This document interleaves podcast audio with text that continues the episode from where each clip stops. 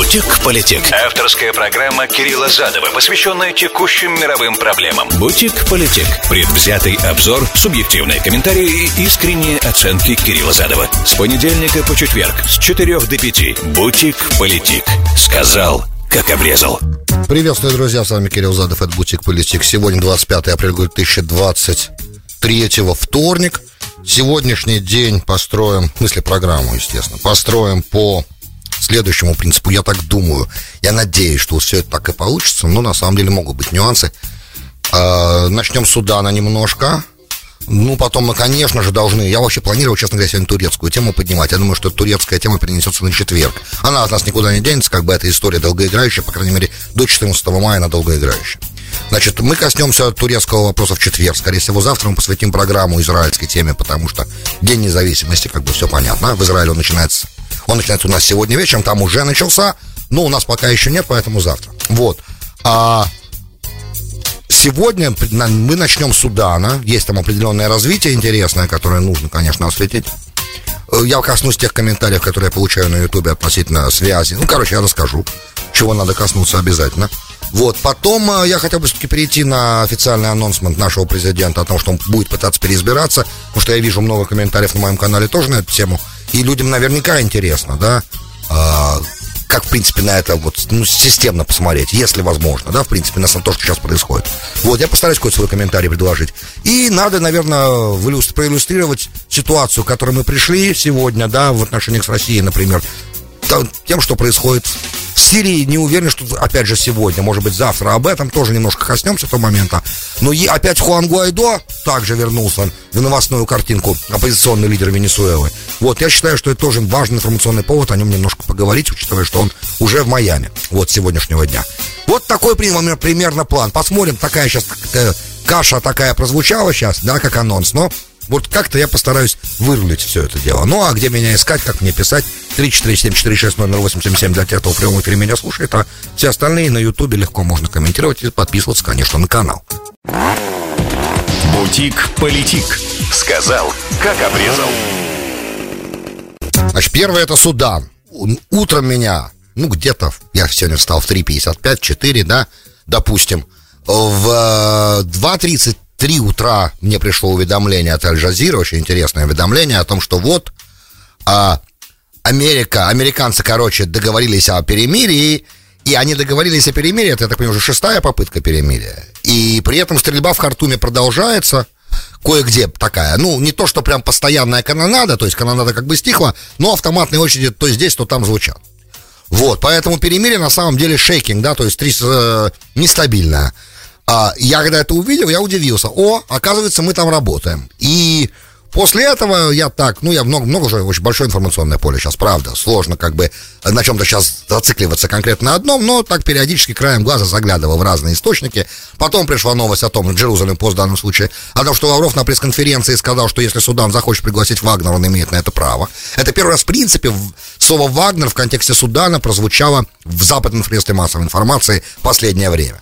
Вот. А,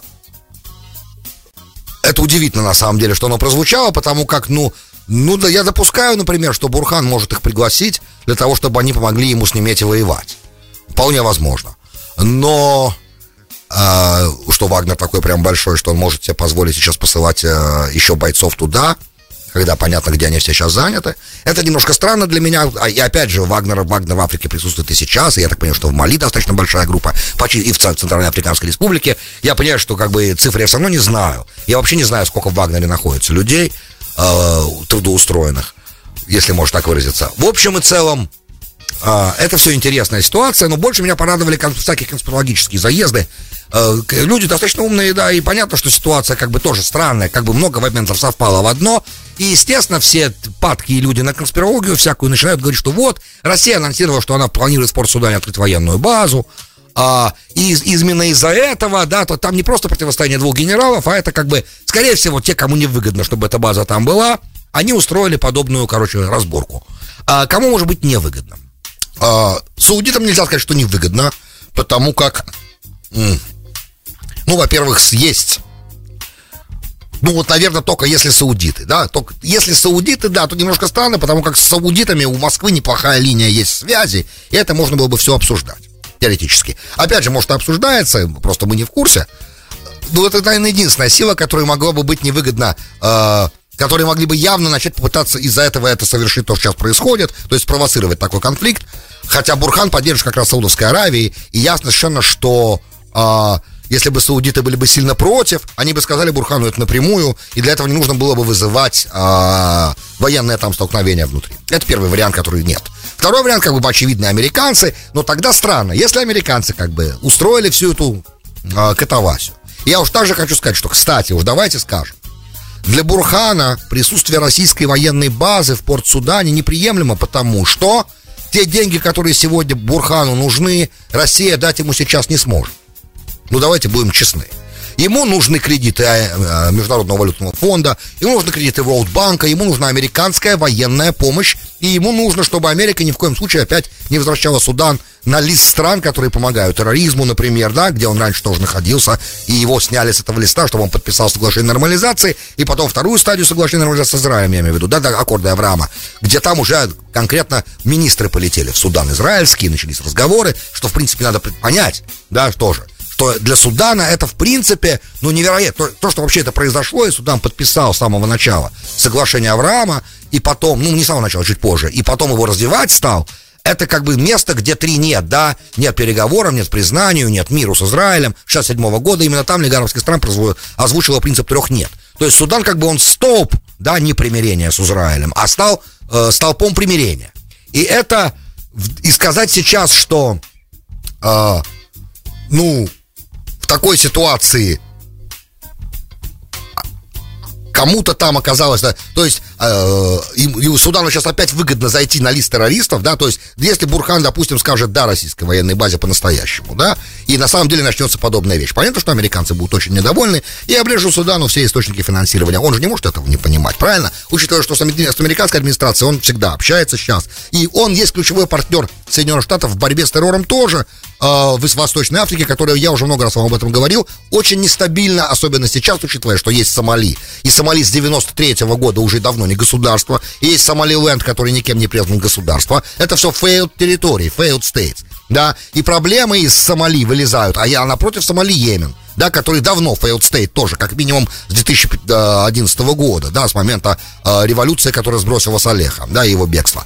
То есть много, а потом возвращение, его убийство, это же все мы наблюдали с 2011 года. Йемен был третьей страной, которая упала во время арабской весны, да, тут второй точнее. Первый был Египет, да, второй потом начался Йемен, потом началась Сирия, потом, Ливия, потом Сирия. Как бы первая волна арабской весны, она была такая непростая, это был катаклизм достаточно серьезного масштаба. Соответственно, э, там и так уже все очень плохо.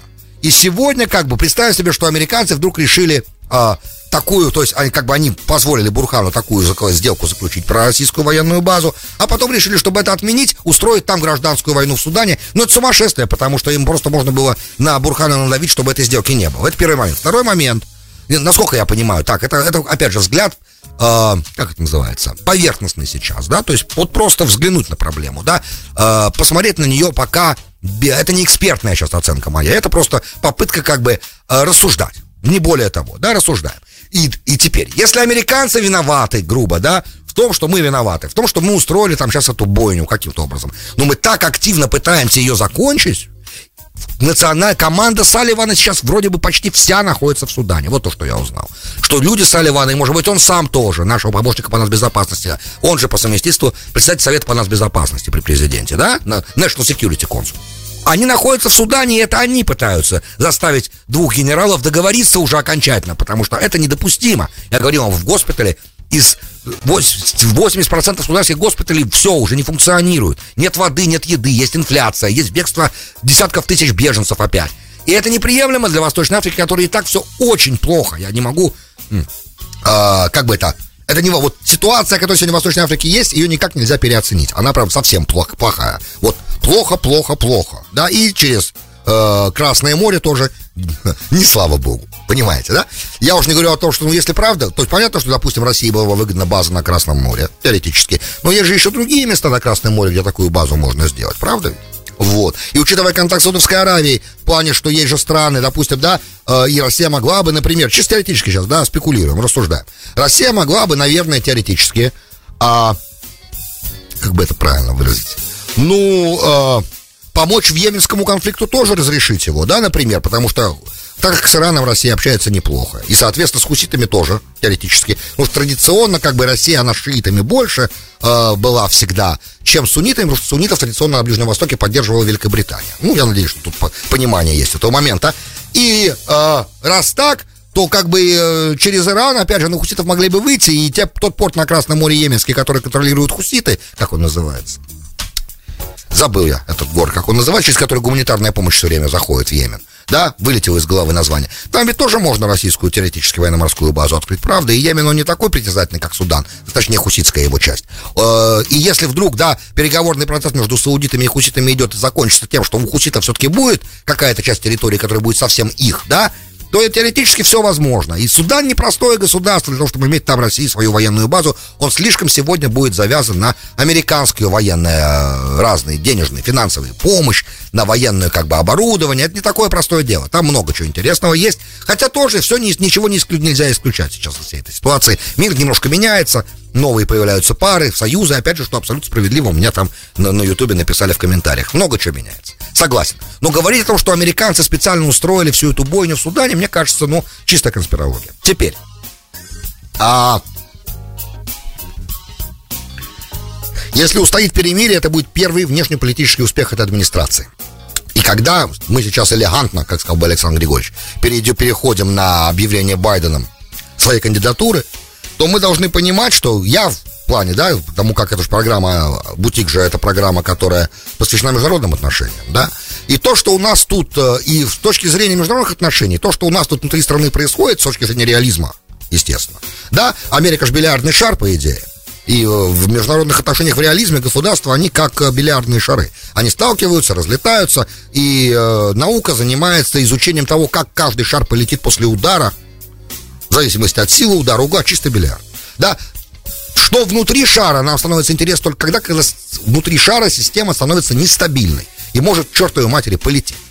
И у нас наступает сейчас такой момент, и раз так, раз так, то я обязан момент начала официального объявления президентской кампании нынешнего президента на переизбрание каким-то образом этого коснуться. Да, есть определенная опасность. Какая опасность? Давайте назовем эту опасность. И все об этом пишут, все это говорят. Так как нация после 2020 года не пришла в норму, и она, да, разобщена, еще одно противостояние Байдена и Трампа, если оно произойдет, это большая может быть проблема. Потому как, а, я уже не говорю про дебаты, э, само по себе реванш такой, матч-реванш, для этой нации это такое дежавю. Прошлый такой матч закончился 6 января, да, завершение, финальный аккорд. И это было зрелище немножко апокалиптичное для меня, честно вам сказать. Теперь а, на уровне уже ралли мы можем увидеть определенные дестабилизирующие моменты, которые совершенно четко не будут нацию сплачивать. Это то, что касается потенциальной возможности того, что, ну, не гражданской войны, но серьезного ухудшающегося внутренней ситуации внутри Соединенных Штатов. Да, до гражданской войны, я все-таки надеюсь, дело не дойдет, но до серьезного противостояния может, учитывая, понимая э, риторику обоих кандидатов. Это первый момент. И, ну, ну, естественно, Трампа в первую очередь. Не поймите меня превратно, я, конечно, когда говорю про риторику, больше всего мои опасения, они связаны с э, бывшим президентом, да, и с номинантом, который теоретически может выиграть праймарис. Пока, по крайней мере, у него 48%. А у его ближайшего теоретического соперника, который еще официально об этом не заявил, Рона Десантиса 24% поддержки республиканской партии. Теперь а, надо обязательно сказать, что Десантису, на самом деле, губернатору Флориды, не очень сейчас выгодно идти против Трампа на всю эту бойню, учитывая, что это только в этом году проблема. Через 4 года такой проблемы уже не будет, что для Трампа, если он, допустим, победит, да, это уже вообще не актуально после двух сроков. А если он не победит на праймерис, то через 4 года ему будет лет больше, чем Байдену сейчас, и вряд ли он уже будет баллотироваться через 4 года. Ну, это будет просто смешно. Вот, поэтому, если он просто переждет 4 года, и закончит свою губернаторскую каденцию, на которую его только что переизбрали в 22 году, на Мидтормах, и нормально от, отслужит.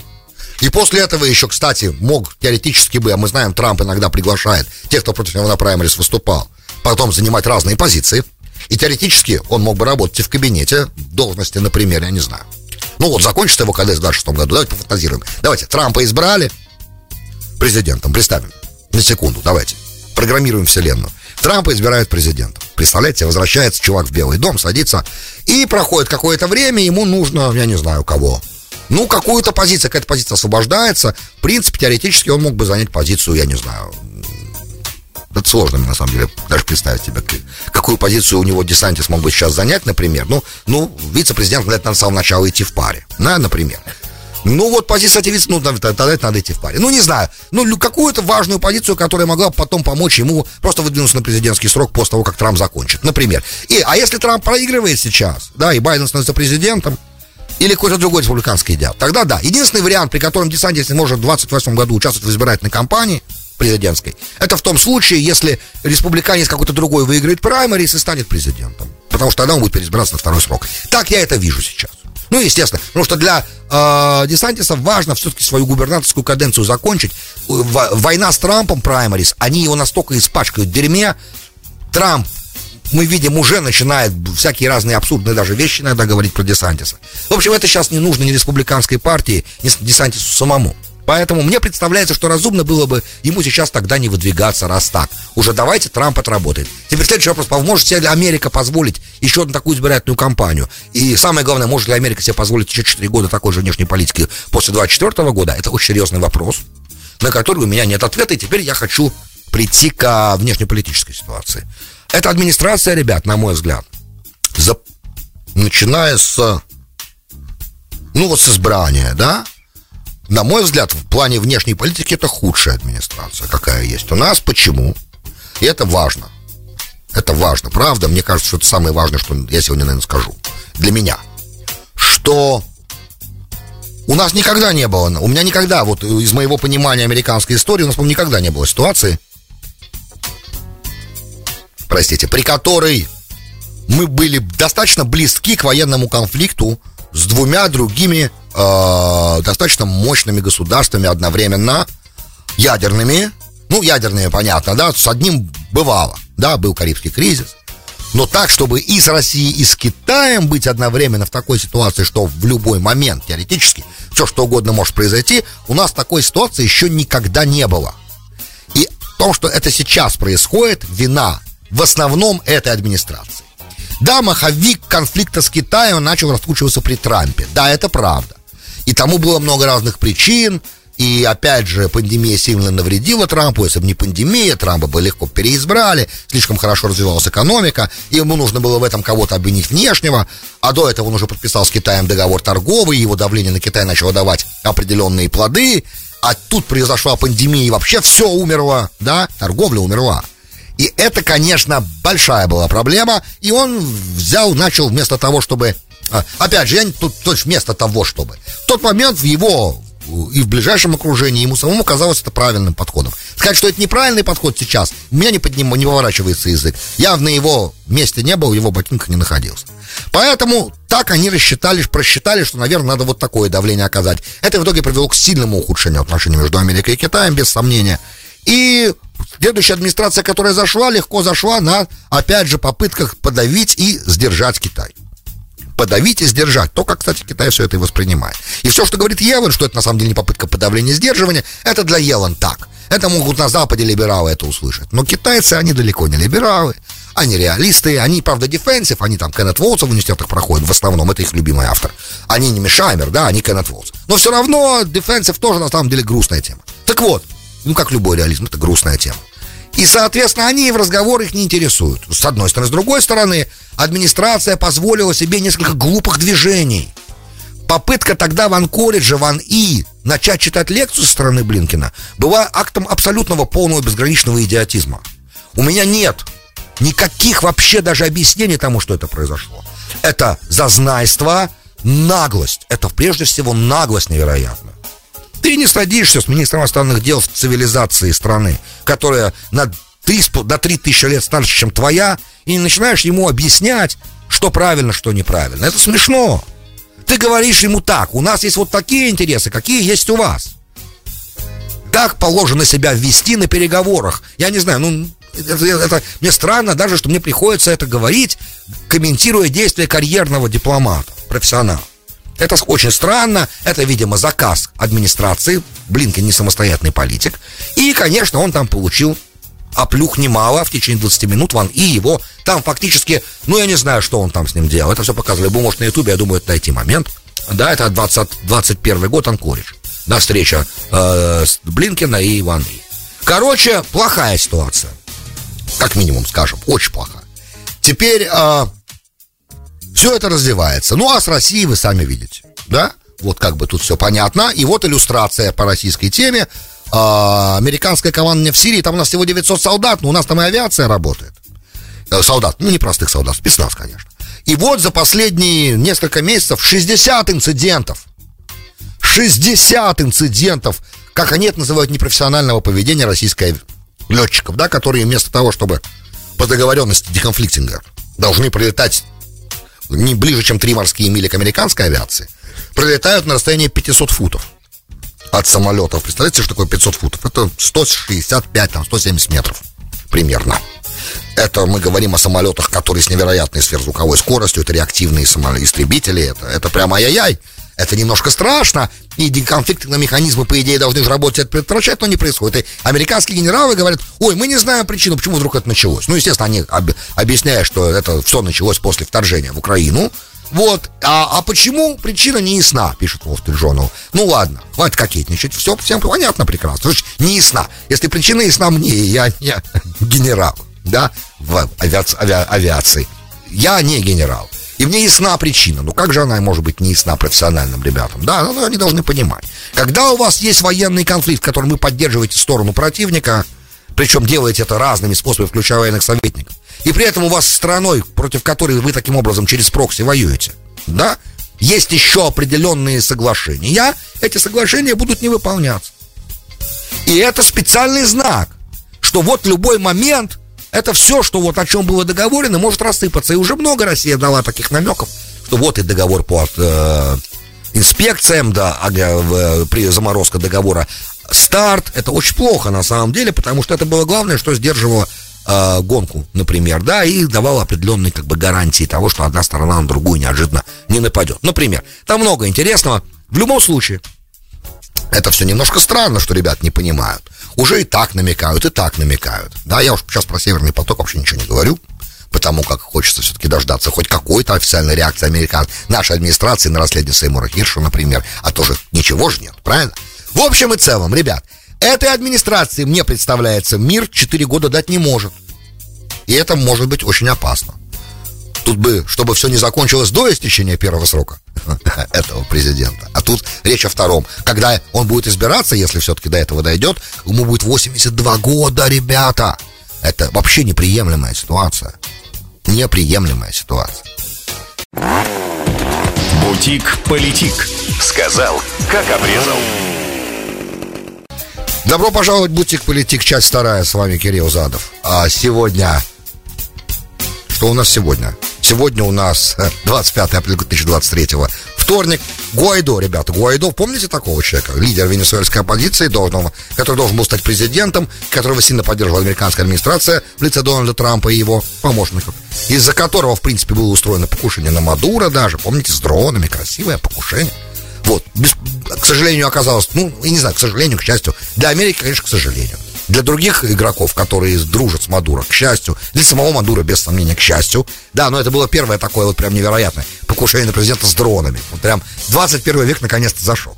Сейчас не, в этом, не об этом речь. Значит, он бежал из Венесуэлы, но красиво. Значит, он на самом деле уехал оттуда э, э, в Колумбию сначала, и он переходил, значит, его привезли к границе Венесуэлы с Колумбией, там он пешком перешел границу, нелегально, Хуан Гуайдо нелегально, чтобы участвовать в конференции в Богате.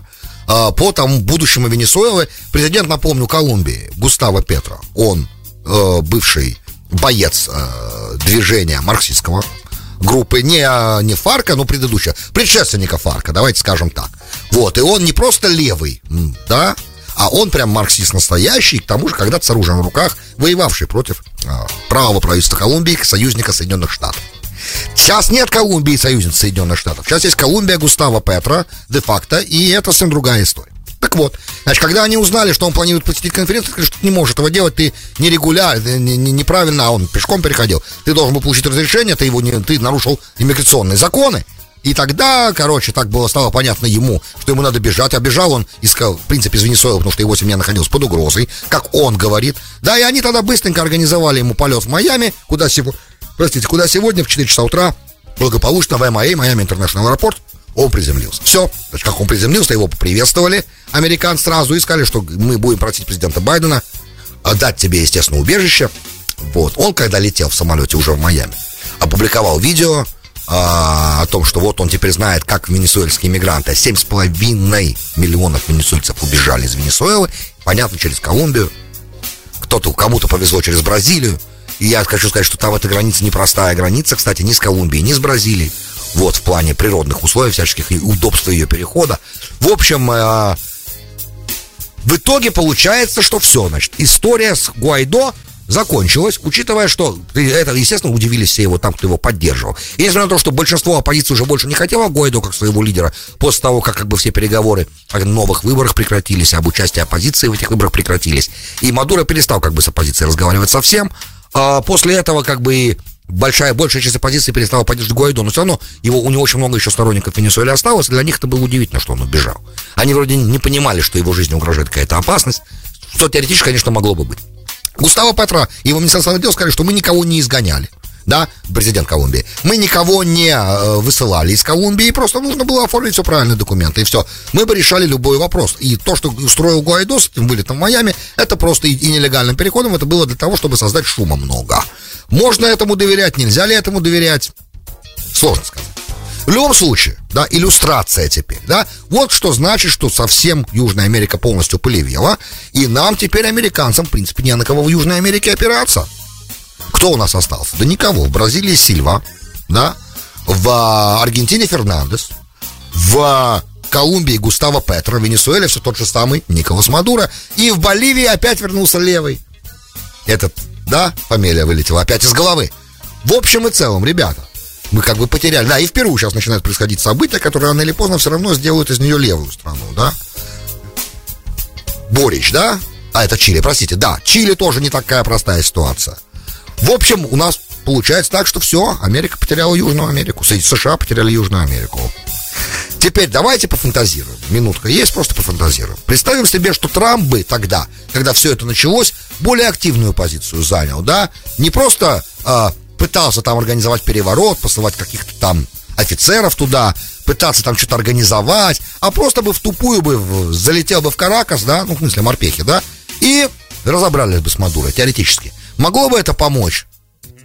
Или бы это вызвало такого уровня конфликт, который Америка со временем Вьетнама не видела? Скорее второе, правда ведь? То есть те люди, которые советовали ему этого не делать, оказались правы. Бы. Оказались бы... То есть по факту он этого не сделал, да, но покушение, конечно, было организовано, но достаточно, как бы, оно не получилось. И после этого мы видим, что как бы дальше у Мадура плюс-минус аккуратненько, спокойненько, а разговоры в администрации Байдена из-за того, что с нефтью происходит, да, зеленая же адженда, и нужно было как можно меньше. Это все как бы дальше к успехам уже нашей администрации. Теперь, из-за того, что нефть-то э, собственную добывать не хотел Байден на начале, это сейчас он уже потеплел, он понял, что без этого невозможно, наконец-то, да, фосфор начал работать. А до этого фосфор не работал, и нужно было прекращать, э, не давать новых разрешений бурить, короче, не поощрять американский нефтяной бизнес, потому что, ну зачем, это же не, невыгодно, лучше пусть бурят и продают нефть нам другие, мы будем ее покупать, по крайней мере, тогда зеленая адженда не будет наша нарушена. Ребят, большая проблемушка у нас, я говорю, у нас администрация, это очень смешно. Так вот, если бы не было, конечно, так грустно, а, смешно, не смешно, но разговоры о том, что для того, чтобы венесуэльская нефть пошла на рынке, надо с нее снять санкции. И эти разговоры были очень активными. И, по-моему, они до сих пор прогрессируют. То есть рано или поздно это теоретически может произойти. Одна загвоздочка. Венесуэльская нефтяная отрасль в таком упадке находится, что еще нужно туда вложить немало и обслужить неплохо, да, буровые, для того, чтобы они начали опять качать так, как они качали раньше. А пока это все просто мечты. Друзья, большое спасибо, что были со мной. С вами был Кирилл Задов. Вы слушали Бутик Политик. С Божьей помощью до встречи завтра с наступающим Днем Независимости Израиля тем, кто празднует. Бутик Политик. Сказал, как обрезал.